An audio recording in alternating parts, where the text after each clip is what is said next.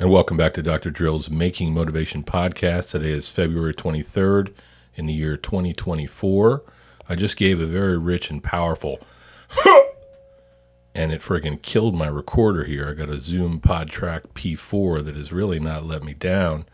And I have a very special friend with me today. We're going to be making some motivation. You know, the Making Motivation podcast is all about honoring interesting and authentic people and telling their stories, and in the process, maybe put some smiles on faces, a little fire under the asses of the masses, and uh, just kind of open people's eyes and hearts to uh, to what's going on in the world. And and so today I've got a friend. She's called her name is um, number ten. I call her or Diaz. Okay, but her name, her proper name is Mariann Lucas, and she's going to share with us a little bit about her experience. She is from Pennsylvania, but currently lives in Peru, where she is a pastor, and she's going to be sharing all about her experiences living in Peru and living abroad, and and what uh, the comparison between life in America and life in South America, North America. That's a big. That's a common thing, right? When people say. Uh, yeah, America, but there's a North and a South America, right? So, all right. So go ahead and uh, tell us a little bit about yourself, there, Ten. All right. Well, my name is Mariann Lucas, like he said, and um, I have been overseas for over 11 years now. I spent six years in, in the Patagonia and in Argentina, and now over five years in the Amazon rainforest in Pucallpa, Peru. And before that, I lived here in Pennsylvania for, uh, I don't know, 15, 20 years. So, um, yeah. And then I'm ori- originally from northern New York, not the city, the country, uh, the state. Where in New York? Um, it's called Adams Center, New York, and uh, the one of the famous things from Adams Center, New York, is the guy who wrote the Arbor Day poem is from there. Oh, really? So that's kind of like our famous little thing. Very, very small town. Small. How many? How many people graduate in class? Um, like 100, 125 were in my school, but that was from different, not just our town. All of the little towns came to that one high school. Little hamlets. Yes, yes. So, and my parents live out in the middle of like 20 acres of protected wetlands. Very cool. Yes. Beautiful country, upstate Mm-hmm. New York. So, and uh, I don't know if you know this. My dad is a 20 year military Air Force. No, no, no. I did not know that. Yes. So, um, I grew up in the military, on military bases for 20 years, like all of my childhood. I apologize for that. How Yeah. Is that, is that a good? I, sometimes I think it's I think it's good because I think it prepared me for a lot of making changes and adapting to new to new places. Yeah, Yeah. yeah. It'll definitely do that. I always say when people say, "Oh, yeah, you know, I." I was, uh, you're in the Marines, uh, yeah, I was in the Army, or I married to a Marine for whatever. I'll say, oh, I'm sorry. Yeah. Don't, hold- don't hold it against me, I say. Yeah. But, um, I'm sure it's a very different lifestyle. yeah, yeah, yeah. So, how did you wind up in uh, Peru? All right. So, like, all right, I've been, I lived here for many, many years. I was invited from New York here to help a pastor start a church. So, many, many years ago. And, um, and so I've been here and I was like, you know, I was working. I, w- I worked in purchasing. I liked it. I liked everything about it. I like working with people. So, and I always liked the different cultures. I worked at a company that had so many different cultures in the middle of Philly. So I would drive into Philly every day. But then I was just like, I always wanted to do something more. I felt like I had something more I could do or wanted to do. And never, ever thought I would live in a foreign country. Never. I didn't even know Spanish. So I had an opportunity um, through a series of layoffs and things. I was like, I'm free. So let's do something. Let's just do something an internship, uh, ministry type inter- internship. And so I had the opportunity to go to Argentina with the idea I would go for five months and come back. And the first day I was there, I was like, not coming back. Really? Yeah, it it was just uh, I just knew the very first day I was there that this is what I was called to do. And okay, okay, explain. All right. So, well, being being a minister, um, being a follower of Christ, I felt like God was calling me and saying, "Hey, this is where you're supposed to be." And the way He always works with me, He never shows me the path before. Right. He like puts me there. It's where it's like, okay, yes. So, like, if if He would have told me before, I would have been. There's no way. Really? But I'm in Argentina, and I was like, okay, I can do this. It's not so difficult. I need to learn Spanish.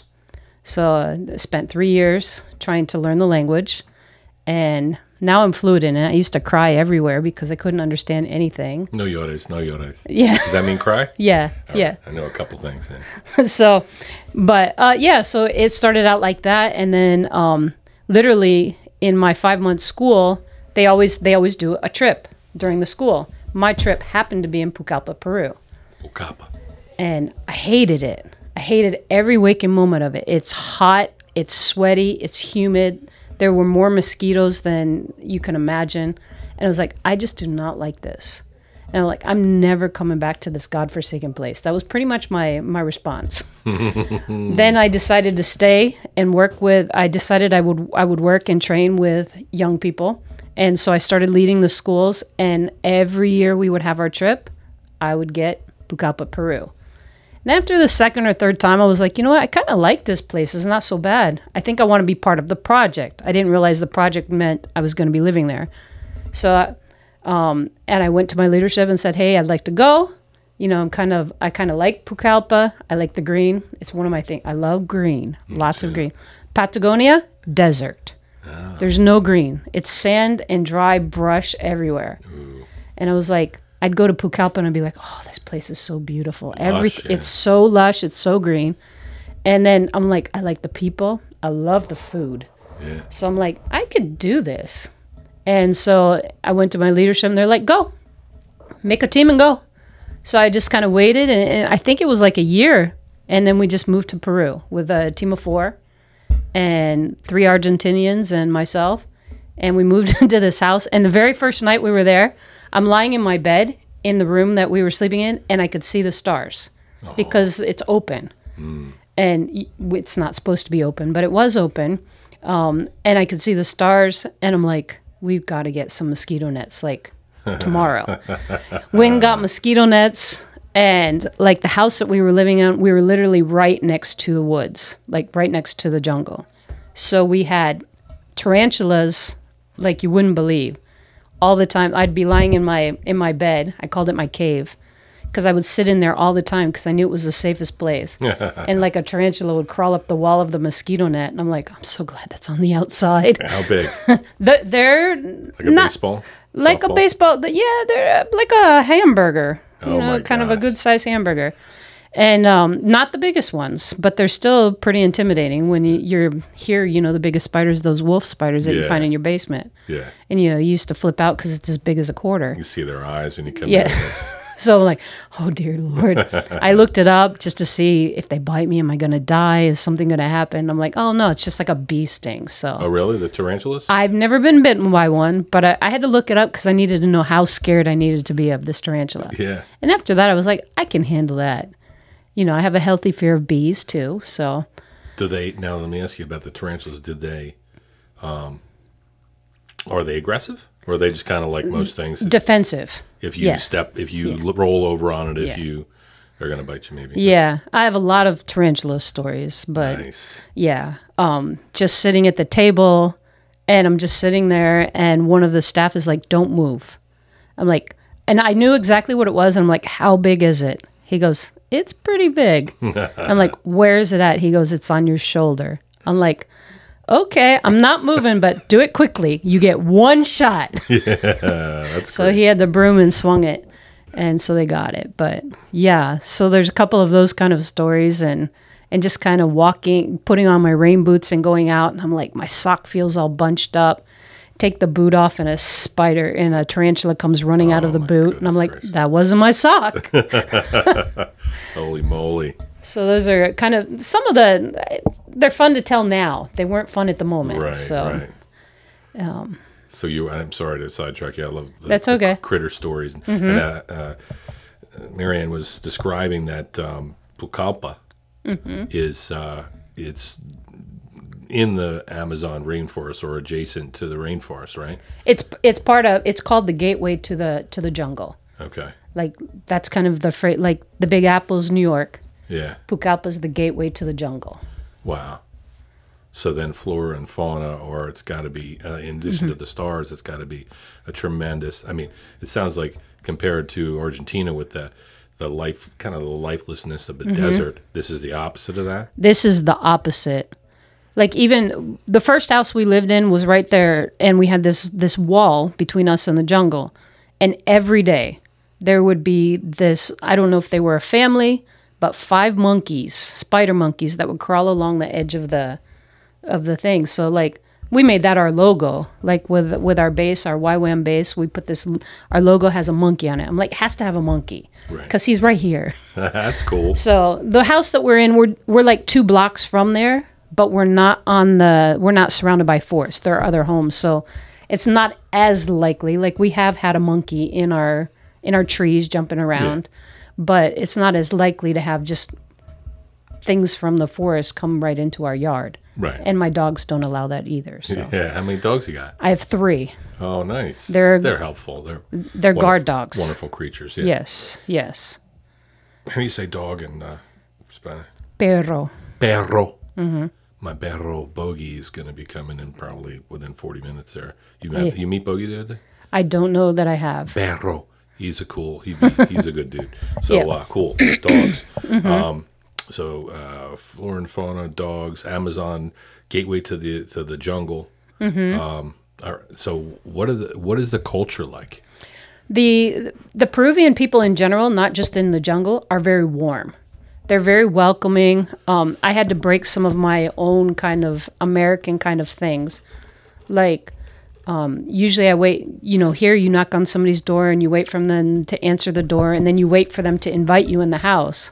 There, I knock on the door as I'm opening it, and just welcome myself in and tell them, "Hey, who's who's here you know and usually it's people you know but it's like Yeah. hey the pastor's here and Yeah. or i'll announce myself as i'm coming through. But before it was just really uncomfortable and i wait outside and they're like what are you doing outside? Come on in. Yeah. they're just very welcome and, and even people that don't know you will just let you come in and sit down and they'll usually serve you something to, to eat or drink. They express their they express their love to you in food. So and and of course you have to eat or drink whatever they give you. Yeah.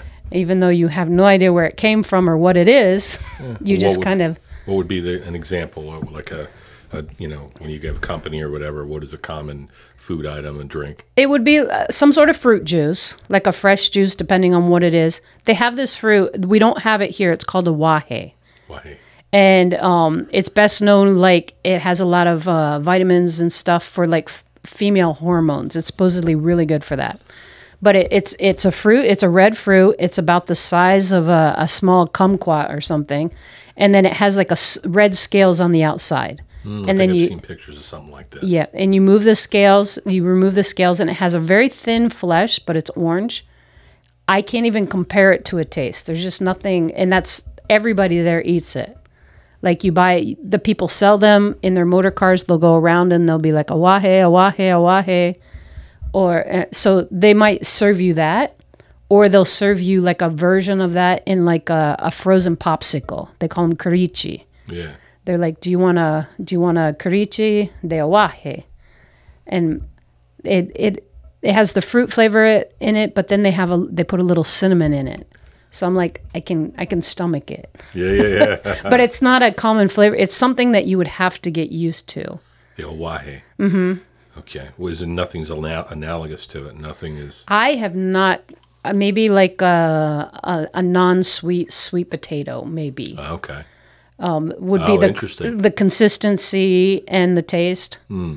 But it, all the kids are like, you know, you always see them walking around chewing on them, or and they're like spitting all. The the that spitting the skin off, and then just eating. I'm like, it's an awful lot of work for a little piece of flesh, but. Yeah. Th- those are very common. Uh, the curichis because they can they can get them from their backyard. The aguajes are they're everywhere. Yeah.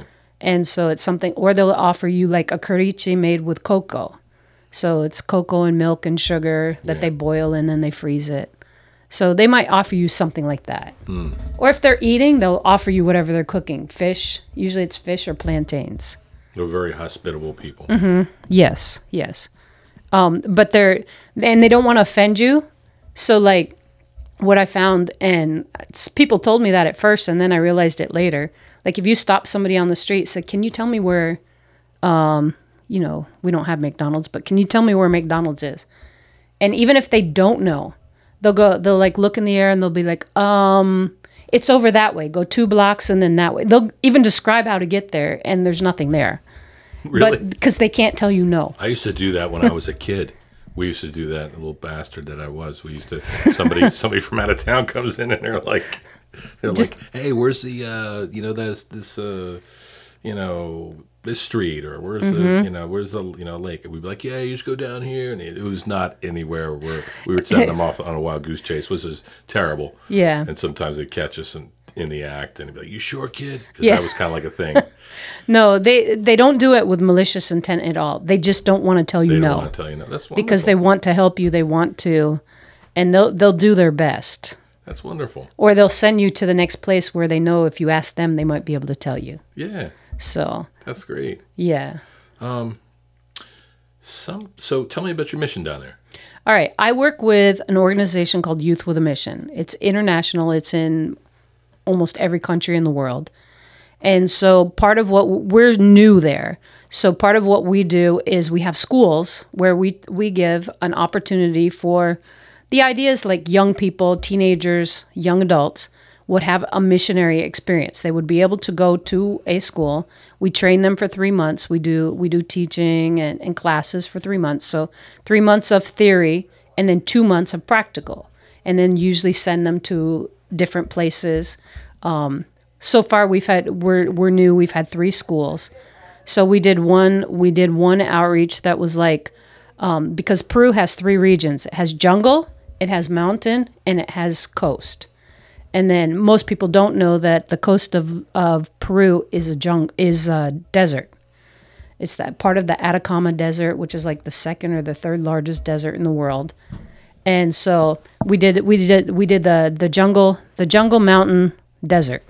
So they had experiences in the three different cultures of Peru, um, and then we've sent them to Ecuador, but also in in um, our community because Peru has over like 90 indigenous languages. Whoa. And so that would indicate there's over 90 different types of. See, you can see the desert there, the Atacama. yes, as as uh, Mariann is, is describing the uh, this this desert and these different ecosystems of the coast and the mountains and the jungle.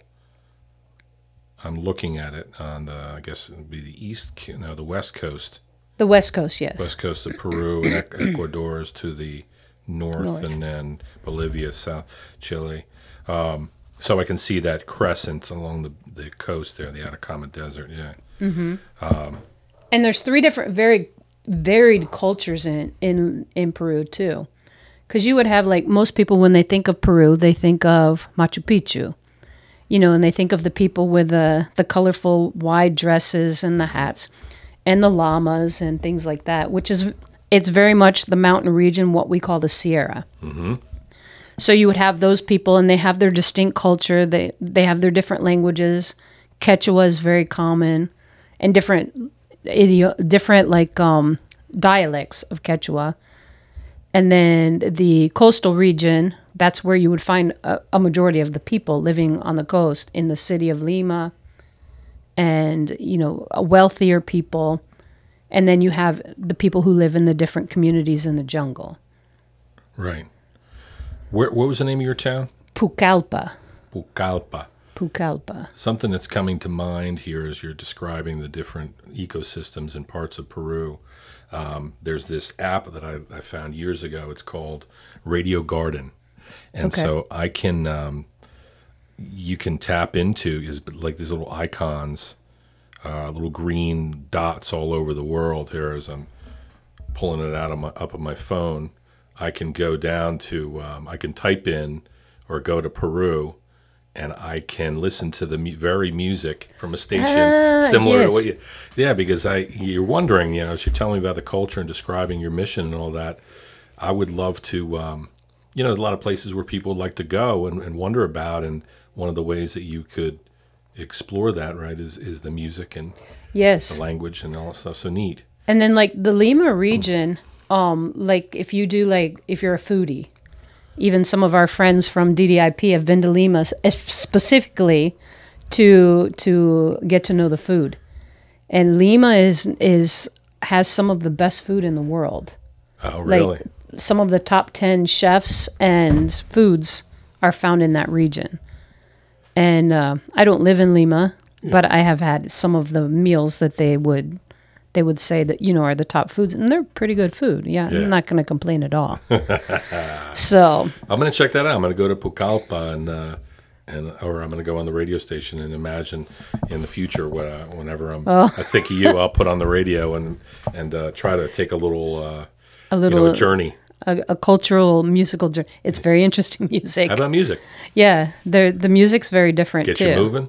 Uh, it, yeah, they're they're they're a very um like they like cumbia, um, salsa, but they have their own style of music that's very jungle. Yeah, yeah. Well, for well, lack of a, another term, yeah. I love that. I love the notion of that. I love I love uh, what what you're describing. because they're very, they have their own instruments. Like they have a type. I guess the closest we would call it is like a pan flute, Yeah. made of bamboo, that they play, and it's and and that's usually in their music. The guitar is very common, and then of course you know we have the Peruvian box drum. Mm-hmm. So um, we just call it the cajon. yeah, So I've yeah, heard of that. Mm-hmm. and so we even we even have one all painted up. Some kid painted it, so Yeah, yeah, yeah. nobody plays it, but it's there. No. Um, cool. Okay, so you're, you're, you're talking about. I know we're jumping around here a lot. I'm very interested to hear about the culture and all that stuff. Your, your mission, as you're describing the youth uh, mission. Um, describe some of the the uh, people you work with. You know, who comes to mind when you think about the people that are in your life that you're working with and you're you know um, you're interacting with. Yeah, we work with a lot of volunteers right now. So I have there's a couple that live in Pucallpa. He actually is a youth with a mission missionary from Brazil. He's Brazilian. And he came on a trip to Pucallpa, fell in love with a girl in Pucallpa. And so he got married with her and he lives there. So she's from Pucallpa, born and raised. And uh, she's a teacher and he does a lot of like odd jobs and construction and things and uh, very helpful, hardworking people. Um, we have a couple. I call them my Peruvian family, the Gobea family, and they're a family of Peruvians that I got to know through the church that I, I'm the pastor of a church there, and so they come to the church, and he is like. The Peruvians are very little people. I feel very tall there. You know, for an American, I'm an average woman height. You know, five five five six. I'm right in the middle there. So I'm like at the average woman height, but in Pu- in Pucallpa, I'm tall. I feel like a, a very large person. Um, so sometimes it's weird to come home and I take pictures and I'm like the smallest person in the picture and I'm like, how did this happen? But um, the people are smaller there, but they're they're so loving and they want to serve. Like they're in my house right now and they're like cleaning, they're landscaping, they're they're they're fixing all of the the the mechanical and and all of the things in the house that need to be repaired. You know and they just do it. They just want to help and they want to get involved. So just a great great family. Like he called me today to tell me he he sent me a picture. They're they're fixing the fence in our church. So he's like you know um, and they call them faenas faenas is when you have a group of people come together and do a, a job for a day so he's like, "Yeah, I'm going to announce a faena in the in the WhatsApp group that we have, and hopefully we'll have people come out and we can fix the fence at the church and get everything cleaned up." So he he's just constantly thinking, "How can I make it better?" They're just very hardworking people, and he gets up early in the morning. He go he's in charge of the water distribution in the community he lives in. So he gets up and he's there by six o'clock in the morning, turning the the water on because they only run the water for certain hours because it's really far out. It's not like there's an, a constant water source. No. So he has to pump the water into the tanks before six o'clock, and then at six o'clock they pump the water out. So Really? and so he gets up and does that, and then he goes fishing so that he has fish for his family for the day. And then he also he's he's very industrious. He has a mechanic shop in his home, so he repairs the motor cars. Um, he studied motors during the pandemic so that he can do more stuff with the motor cars. So people come to him all day long with their their their flat tires or with a problem with their motor car, and he just repaired. And and she does um, she sews. So she has her little signs up all over, you know, if you need clothes or you need something repaired, she sews. So they're very industrious. Um, but these are some of the people that I, I work with. These two families are, are a majority. And, and then I have some different people from different places that come during an event. So I have a guy from Lima who comes and helps because he loves working with teenagers. I'm just a great guy, and he's a computer a, computer teacher, computer science at the high school. Just a great guy, loves loves teenagers, and and so he's a every time we have an event, he's there. So he flies in from from Lima and helps us. Um, he he has a lot of great ideas. You know, just great people who just want to see us succeed. Yeah. And since we're still kind of new, like we don't have our own personality as to what we do, but I'm 100% sure that it's going to be involved in working with indigenous cultures there, um, working with with the it, the Shipibo people. The Shipibos are the indigenous people in the Pucallpa area. And they have their own entire culture. They have their own language. They have their own clothes. They have their own. They they do embroidering. They embroider clothes and and tablecloths and napkins and things like that. And uh, so we've been working with a specific group in this one little this one little village, and uh, just getting to know their culture and understanding because it's very different the way we think and the way we do things, and even as uh, the perspective like, all right, so when you know we're ministers and we like to teach the Bible and something very simple that I just learned recently, and this just helps you understand how things can get so lost in translation. The Shipibo people, the rainbow is an evil symbol. It's a symbol of Satan to them, or their version of a Satan. And so when you go and you talk about the rainbow as the promise of God, in their eyes, it's just like, uh, what kind of God are you talking about? Really? So you you realize that there are these different things in the culture, and and you don't know it until you've been there for a while and learn from them. And then of course all the missionaries we talk to each other about these things. I learned it from another missionary, and I'm like that's a very interesting thing. So I I went and when I was talking to some of the ladies, I asked them. They're like, yeah, but we understand now because somebody taught us that. And I was like, oh, that's pretty cool. I said, but how many more things do you have that maybe haven't been talked about yet, and we just haven't gotten there yet? The uh, you're talking about an interpretation from the indige Mm-hmm. to extrapolating to the Bible to the or to the scriptures. not just not just in that but just in general the way of thinking the way the culture is very different you know what's uh, acceptable for us you know as Ameri- uh, North Americans because we did talk on Yes, that yes. I've used the word Americans all the time and they're like we're Americans too and I'm like Yeah. you know that's so true they're just Yeah. South Americans and we're North Americans Yeah. but just learning different things like of the culture and what's acceptable um, and the way they dress the way they think the way they act and you know it's just trying to it's not that we're better it's not that they're better it's just looking for the understanding you know one of the things we try to we try to rescue what's good from their culture Yeah. and help them see the parts of their culture that is not good Yeah. So and and just helping to identify some of that but that's long term that's not Right. Try, constantly trying to understand, find common ground. yeah One of the, something comes to mind when you said the. Uh, and I'm proud of myself because I. Uh, I picked up on it because I, it comes from like a social media post or something where uh, it was it was kind of like a joke, but it was um, it was making it was asking people why how they know an American when they come around, or you know what is a you know yeah how do you know an American abroad? And they say uh, I'm from America, yeah and they overlook that there's a North and South America. Mm-hmm. We, I think that most people and societies tend to be a little myopic, where they're kind of like you know they got a tunnel vision on their who they are, and but I think we obviously have a we struggle with that as America, you know, with exceptionalism and all that stuff. So it makes me. I always like to hear when you, you know. Certainly, I was I was elated to find you back in town and want to come in and get worked on, and uh, um, but I want to hear about your experiences and what these people are like. I love to. Uh, uh, I love to hear about new cultures and, and perspectives, and to try to. So it's awesome. Yep.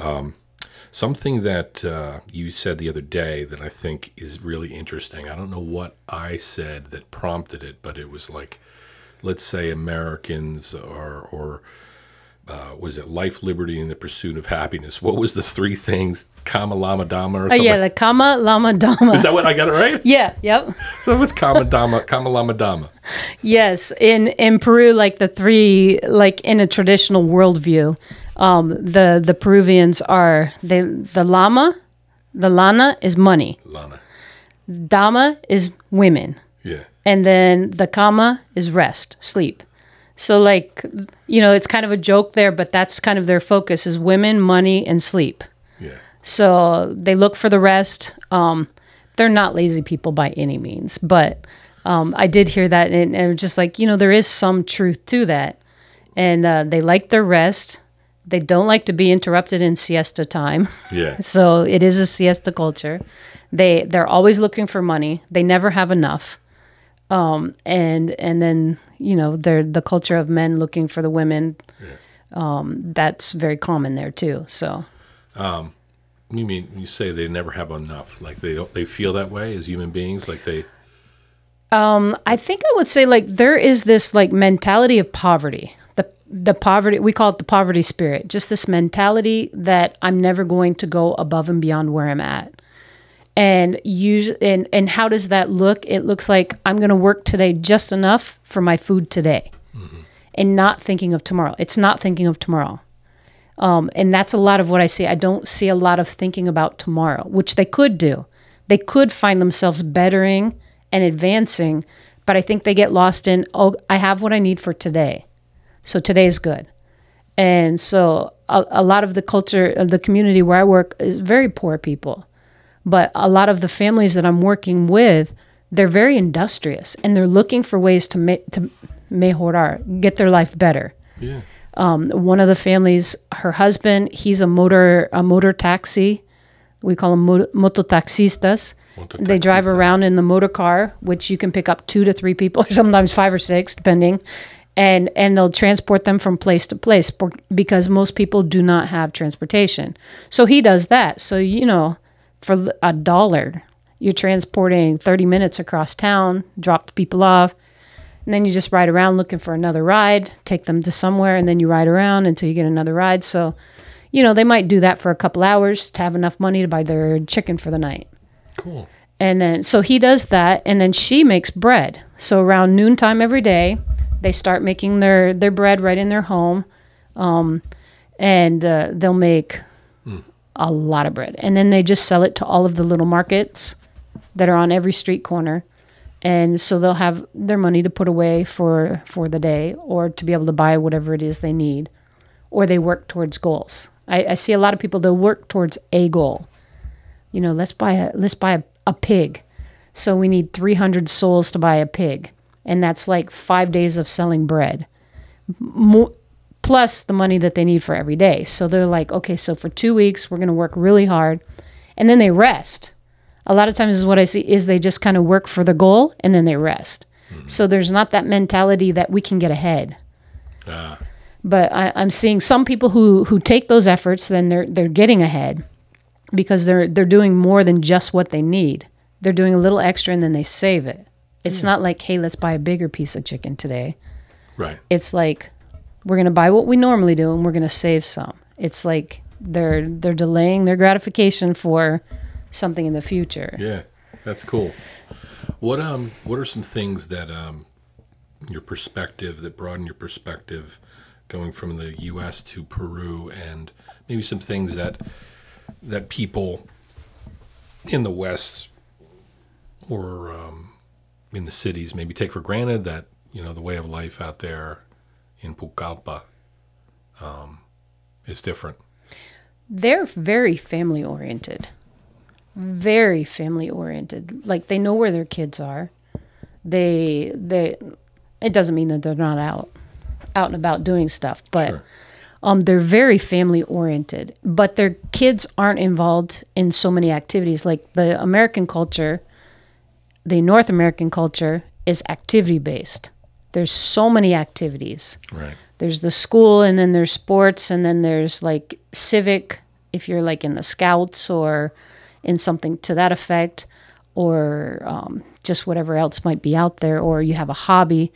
Like the the north american culture is everybody is so busy all the time. There's all these activities everything is scheduled. You do not see that there. It's a much slower um, it's their focus their kids focus is education um, it is very like Their their focus like is education and career. They they want their kids to to graduate.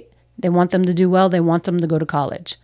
The problem like is you'll find if you go into Lima and you like get a taxi and you start talking to the taxi driver if you can communicate. And most of them they love to talk because you're going to be in the car for an hour. You're going to find out most of the the taxi drivers are lawyers, accountants, doctors. There's just so many of them, but there's no jobs. Oh, So everybody's studying because they're career focused. Like that's number one. Career is first. Studies and career. And the kids' education is put in front of everything. Like they'll they'll say, You can't go to this activity you can't go to church on Sunday because you have homework to do. And they just they're constantly working on their studies. And it's like, okay, this is 12 years only. And then afterwards, you're going to go to college. And that's just the way they're more focused on college and career than anything else. And then, second would be there are a lot of focus on sports.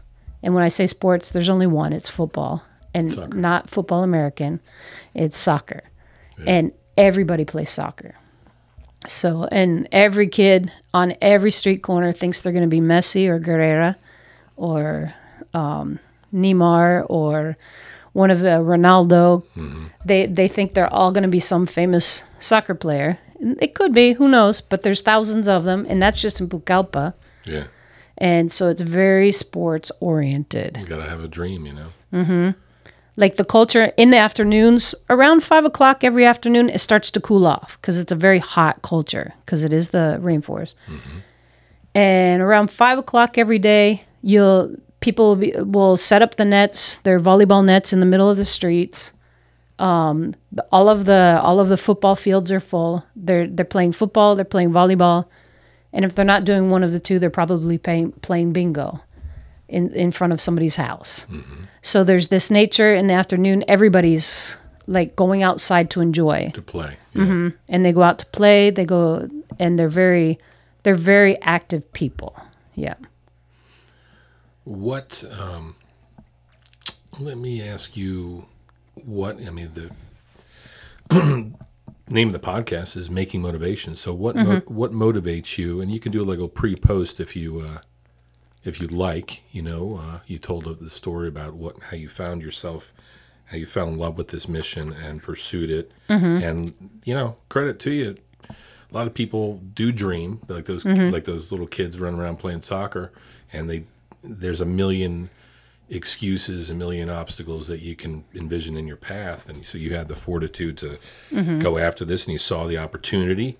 That, like you said, the uh, you know the job change situation. I think I remember you declaring that that was something you were going to do, and of course we were pretty close, at least in terms of um, you know you're one of my boot campers back in the day, and that's where the nickname Ten came from. She had a what was the root of uh, the story? Donovan Landon. Who was that? A soccer player? Yeah, Landon Donovan, I think. Yeah, he was a soccer player for the United States World Cup or something. He was number 10 and I I got a cheap t-shirt at Dick's. So I saw where uh, part of the uh, the Dr. Drill Instructor program was that everybody that came into the program wound up with a nickname, and sometimes if uh, folks were not awarded, it became like a badge of honor, like an identity within the group, right? And so uh, we were always looking. She it's just sprung authentically ten. I don't know who who did that. Was that me or was that Bebop? or- You had given me that name. I think on the very first day, but I didn't realize you were talking to me. I was just saying ten. until like the second or third class and then Barb Thomas yeah. leaned over and she goes, "He's talking about you." and I was like, "But where did he get that from?" And then I realized I was wearing a 10 t-shirt. Yeah.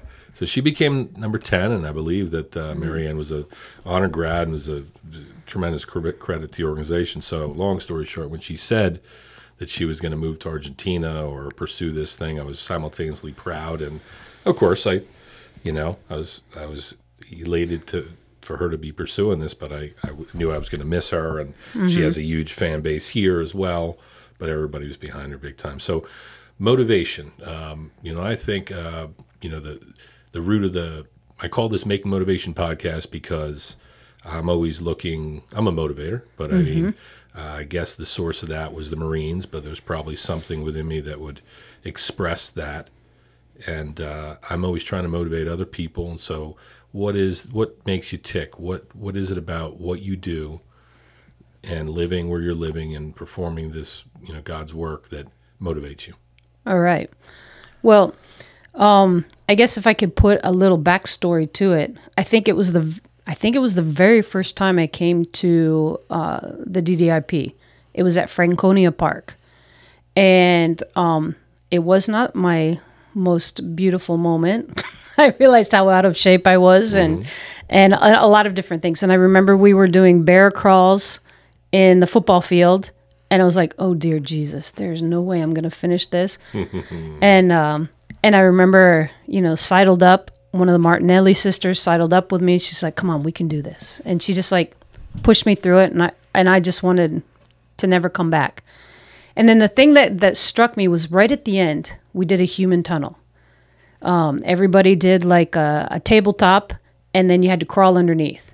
And I remember I just stood there and I stared, and I could not get myself to do it because I was afraid of failing. I was like, I can't crawl under there. I, I'm not going to make it. So I didn't do it. And I went home and I cried.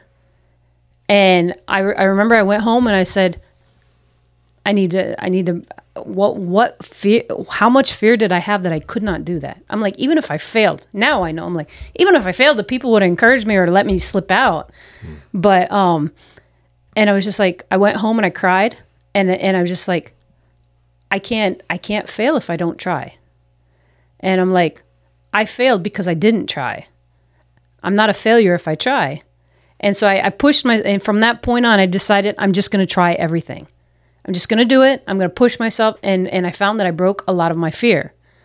Um, my fear to do that. I had a lot of pride, and my pride showed in a way that I wouldn't do something if I thought I'd fail because I didn't want to follow my face.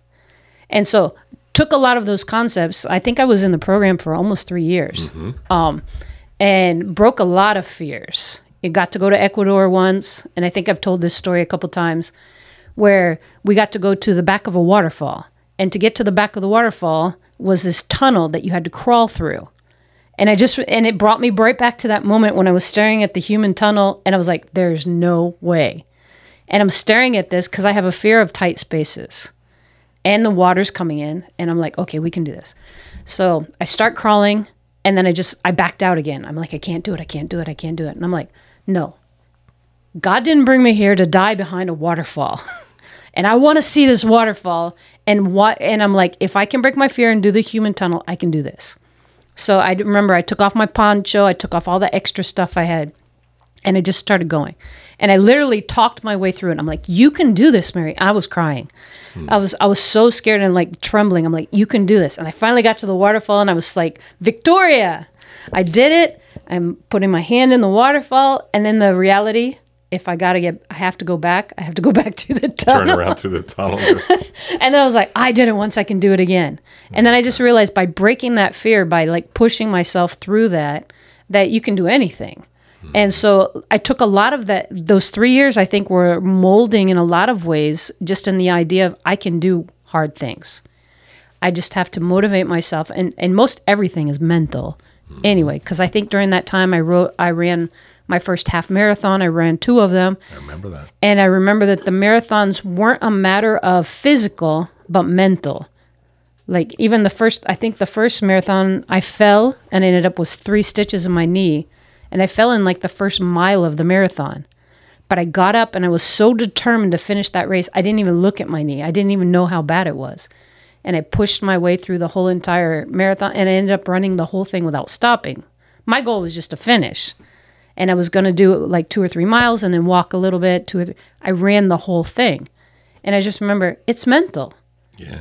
And so, it, and it's the same thing with a lot of spiritual things because you can come up with a lot of boundaries, a new culture, a new language, new ways of doing things, new foods to eat. They put all kinds of. I've eaten alligator feet. I've eaten chicken feet. I've eaten chicken heads. Just these things. These things come. You're gonna you're gonna be challenged with things. It doesn't matter what vocation in life or where you go, but these things come up. You know, I have my faith behind me, but even then, I can find that um, a lot of it's mental. A lot of a lot of our faith, we we we think through things because we're human. So our mind is play, plays in everything that we do. So I felt like, all right, this is a great opportunity to be able to push myself to learn a new language, to fail, because I'm gonna. I don't know how many times I learned swear words and I didn't even realize it. and and I I would I would speak in a church and I would say things that were not appropriate in any language, and I didn't realize it. They taught you these? No, I if you like put an inflection on the word in a certain way, or I translate it directly, and it has a different significance if you do it directly than to put other significance on it. Like there's one specific word that you use. If you use it one way, it's a bird, but if you change the inflection on the same word, it becomes a pervert. Um, a specific kind of pervert. Oh. And I'm like, there's no English equivalent to this word, but everybody would just die laughing whenever I said it. and I'm like, and nobody corrected me because they thought it was funny. yeah. But um, I learned a lot of that. I, you know, I had to push myself through. I cried so much in the whole process of learning the language because people would laugh at me whenever I speak in a church. The people would, the kids would sit in the back and they just start laughing, and I'm like, I don't know what I just said. Maybe I said something really bad, but I'm like, no, you're just keep doing what you're doing. You're gonna you're gonna get better at it. Same thing, like like I said, you know, you can put a lot of elements with DDIP and, and exercise in motivating yourself to do that. I messed up a lot doing DDIP. There's so many times I just laid there on the ground until somebody came by and they would like, get up, you what, or get your butt out of the air, you know, whatever. And, and you're just like, you know, and it happens because you're just learning and you're, you we're all human and we all have what is our limits. And, but a lot of times our limits are, I put that on me and it's not really my limit. My limit's so much farther. Yeah. And so the same thing with with like doing things in the in the ministry, doing things in a foreign country in a ministry. I'm in a I'm in a country that's machista, very machista. Um, um, I'm a woman and I'm single, so I'm a pastor and a director of a mission in the middle of the jungle in a culture that's very man focused. And I'm like, but what I'm that's what I'm called to do.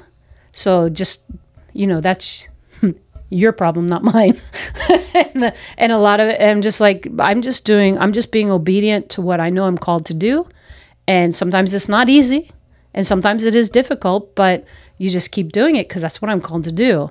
I'm not every like they say. I'm not everybody's cup of tea, and that's fine. You know, go drink some other tea. There's a lot of different flavors out there, but um in in general it's just like it helps you to push past because it's it a lot of it is mental. It's getting over the barriers. Um, it's exhausting sometimes. It's difficult. You know there's a lot of different things that happen and um, misunderstandings or things like that. But in, in the end it's all, it's just all worth it. It's just so much fun to see hey i can do hard things. I can do things that are more than i ever thought i could do. I never thought i would do this. I never thought i would live in a foreign country but here I am doing it and I'm loving it, you know. And uh, even when I came back here, I'm just like, I this is not my home anymore. This is not. It's fun. It's nice to catch up with people, Yeah. but I'm like, this is just not my norm. Yeah.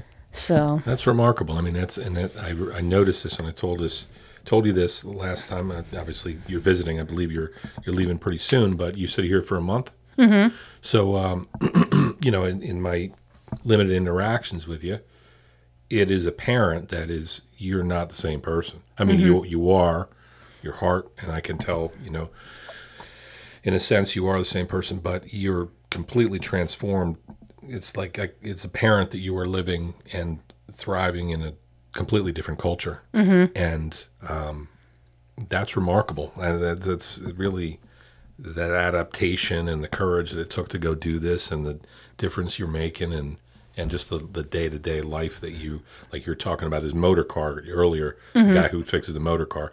A motor car, correct me if I'm wrong, is a three wheeled motorcycle. So you went and uh, you got licensed to do that, and then that's how you get to and from the church. Mm-hmm. Okay. yep, And so that's why her back was hurting a little bit. So she came to see me, and I appreciate her relying on me. I mean, it's like great when people, when somebody comes into the office, you know, you got all kinds of folks, most of them local. When somebody comes in, hey, my friend Ten is coming in from Peru. She's bouncing down a rock, a dirt road on this motor car, and her back is hurt. I'm, I'm adjusting to somebody from Peru mm-hmm. who's over there, you know, living a missionary life and, and running a you know, pastor of a mm-hmm. church. It's pretty it really spoke to me, which is why I pulled you in here to mm got you some lunch and and we're having a nice conversation. Um, so Kama Lama Dama, man, I love that. Friggin' dwelling in the, in the adjacent the rainforest and the people, the culture, motivation. So, um, so in closing, how many hours is it going to take you to fly back? It's not like a super long flight. I just have four flights. Where where the what are the So I'll be leaving from Syracuse, New York, and like at six in the morning, and then by eight o'clock at night I'll be in Pucallpa. So Syracuse to in in overall, like if I do a direct flight from New York City to Lima, it's like eight hours, and then from Lima to Pucallpa, it's a one hour flight. Most of most of the day is sitting in airports, Yeah. waiting for the next the next flight. So it's not super long. It's just a long day. and what's the first thing you're going to do when you t- when you get back in town? Um, but probably greet my, my dogs because I have the three dogs and they're not eating and they're all sad. What are their names? Thomas, Eddie, and Shakira. Shakira. Shakira. Like Shakira. Yeah, the dancer. Shakira. Yeah. she popular. I did not give her that name, but yeah, she is. Well, she's yeah Latin culture. What do people? What do Peruvians uh, in uh, Pucallpa? What do they think of America? Um. Or they ask you about your like? I don't. Well, and at first, you know, I was like, everybody always like they want to get to know me. Um, I think there is a general feel that even even one pastor put it this way once. He goes, "You could go to a church wearing shorts and flip flops, and nobody cares because you're American, because you're a North American." Um, there is like there is kind of a sometimes it feels a little bit like it, it does draw attention. I, I don't see it as a negative thing. I don't see any of the negative. I walk my dogs almost every day. And I've been doing it for five years, the same route. The same kids stop me every time and walk with us. And they ask me to translate words. They what are their names in English? You know, and they give me phrases. How do you say this in English? So they and they all want to learn English. Everybody just wants to learn English. I, I get looked at like it's not um, common. I don't think I've ever seen a female American, a female white person using a motor car. so it's very rare. And every stoplight I'm at, there's always somebody looking at me. Thank God I'm not introverted by any means. What do they call you? The You said they call you. They had a specific name for you. La Gringa. Oh, la gringa, the white girl. Yeah. When whenever anybody asks, like, if they come and they're looking for us in our community and they can't quite find where we're at, and they they start saying, you know, where's the mission? Oh, La Gringa con los internados, the the white lady with the people who sleep over. Because I always have visitors from different parts of the country come, so they they know me for that, Yeah, or they call me the pastorcita, the the little pastor. Pastorcita. It's like a term of endearment. So- Yeah. Now you said also um, the other day. I want to I want to recollect these because excuse me. You mentioned some things about um, that I, I thought was a little little bit um, I wasn't expecting. You said because the COVID cooties came up, and you said that um, you know it's a third world country, Peru. Right? So um, developing nation, and you said that it wreaked particular havoc over there. Was a lot of it was pretty deadly. Like the per capita death was the highest in the world. Okay. And then that um, I assume, you know, being a developing nation, that maybe they were kind of like, ah, we can't, you know, nothing we can do about it. So the public health apparatus is not what we have in the West. So maybe they just kind of let everybody live their lives. But you said that the uh, the restrictions were far greater. Yes. Tell I, I felt like um, we had to wear we had to wear two masks, and then one of them had to be a like K95 or something, and then you had to wear a plastic facial on top of that. And then, like as you walked into like a store or something, they would take your temperature, and then they would make you put gel on your hands, and then you would have to show your vaccine card to be able to enter. And if you didn't have any of those things, or if you had a fever, you hit the road um, it was more strict with that. We had in the beginning, it was a lot of like you only had certain days that you could go out. I couldn't drive my motor car. I had to get a, a motor taxi to go to the grocery store. I wasn't allowed to drive my motor car. and then they had military armed guards outside of every like public area and they would they would stop you in the streets you know and, and if you didn't have your masks on they would ask to check identity it was very very pretty strict serious. Yeah.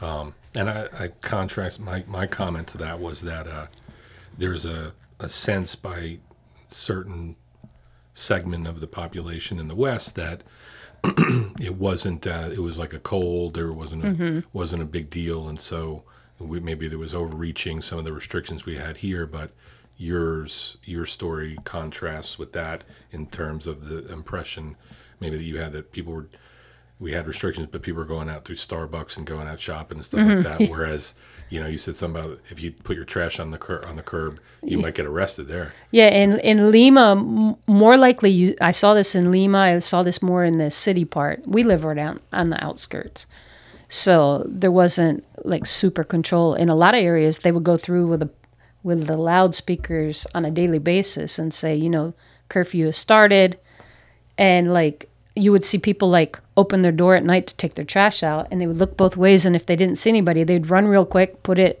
in the spot, and the police would stop them. Mm-hmm. And so they were giving out like fines and things like that for people. I'm not sure how they what they were doing with that, but they it was on the news all the time people getting arrested for taking deal. their trash out. Yeah. I'm like, you got to be kidding me. yeah.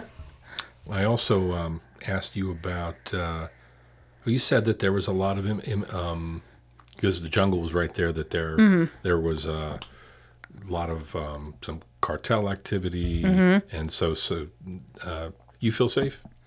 I feel well, I feel safe. I have three very very big dogs. Yeah. and cameras, but I'm also very uh, prudent. Like I don't I won't go out at night if I don't have to because there are there is activity and, the activity there is all day long either way. But I feel safer during the day because I, I tend to be vigilant. One of the things I learned from you is like always make eye contact with the people in the street. Yeah. I'm I'm always looking around. I'm always looking at everywhere. I'm looking in the rear view mirror um, and just being prudent. I don't take my cell phone out in public, things like that, because there are armed robberies. They're um, usually they shoot first and then they steal. Like I just saw a notice some lady was killed for her gold ring. So just, but there's a lot of activity there because of we're like the second highest nation for exportation of cocaine products. Like even the U.S. Like I think two years ago they gave us like two Black Hawk helicopters to help against the the fight against drugs because if they could stop it here, it, it helps with the drug problem here Yeah. in the states Yeah. because our drugs end up here. Yeah. So That's a fact. Mm-hmm. Um, so those are interesting things. Um, so, tell us the name of your mission, and if there's any way that people, if they wanted to support you um, or keep in touch with you, how Yep. could they do that? All right, it's called Youth with a Mission, and so it would be YWAM, Y W A M, Pucallpa. And you can find us on Facebook or on Instagram, or you can find me directly, Mariann Lucas, in the same in in Facebook and Instagram. And then from there, there's a lot of con- all the contact information is there. Usually, um, like updates of what we're doing. If you want it in English, you'd have to find it on my page. Um, it's mostly in Spanish on the YWAM Pucallpa page. But if you wanted even just to follow, you know, if you want to see some interesting stories or some videos, um, I'm usually pretty good about putting stuff up, fun stuff, serious stuff, a little bit of everything. So on my page, it's a potpourri of whatever. So my adventures in in Peru. So, So yeah, YWAM Pucallpa. Pucallpa, Peru. Yep. You don't even have to put Peru. You can just put YWAM Pucallpa, and you'll It'll pop right you up. can find it in Facebook or in Instagram. I do not have TikTok. no, yeah, I'm not there yet either. Actually, I think I might have it, but I, uh, I don't. Um, I might have it too, but I've never put anything on there. I was trying to uh, kick the tires. I don't like feeling like an old head, and not really. I'm going to do this though, just to end it. I'm going to pull up something, the radio station from Pucallpa. Oh, there you go. All right, Radio Melodia, 93 FM. Let's see what we got.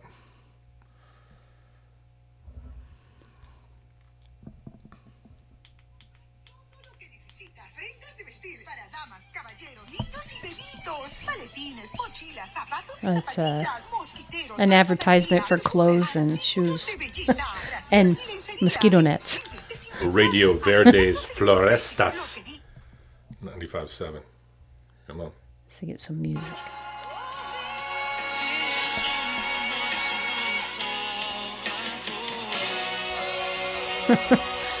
they have a lot of uh, love songs. Yeah.